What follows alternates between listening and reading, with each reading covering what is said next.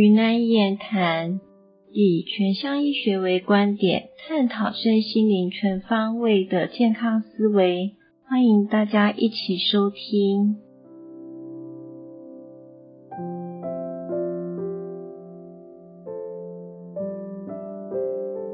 大家好，我是英珍医师，欢迎收听云南言谈。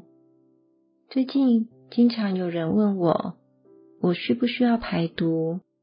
通常在这样的状况之下，我会先跟个案做一些评估。第一，到底什么是毒？第二，这个毒可能从哪里而来？第三，目前对你的困扰是什么？第四，排毒后呈现什么样貌是你所期待的？而这在这所有一切的厘清之下，我们再来定。排毒的计划，以中医而言，风寒暑湿燥火、喜怒忧思悲恐惊，还有饮食所伤，都可能会是毒。而在这大环境中，重金属、环境荷尔蒙、塑化剂，都可能是毒素的来源。在临床上，我们发现。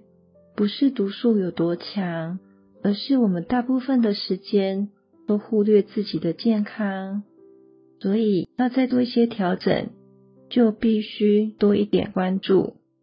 其实自愈力对毒素应该具有防御力和调节能力，但是因为我们生活作息、饮食习惯、压力、运动不足，都会造成身心失衡。而在这样的状态之下，不能只有排毒，也有可能需要滋养。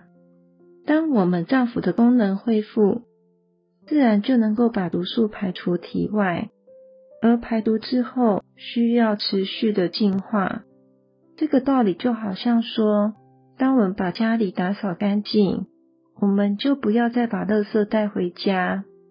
另外一个部分想跟大家提醒的。我们如果因为排毒开始关心自己的身心，这是好事。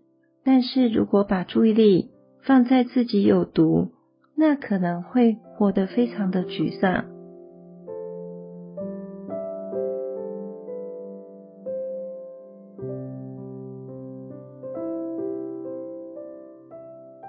云南一言谈，关心大家的健康，我们下次见哦。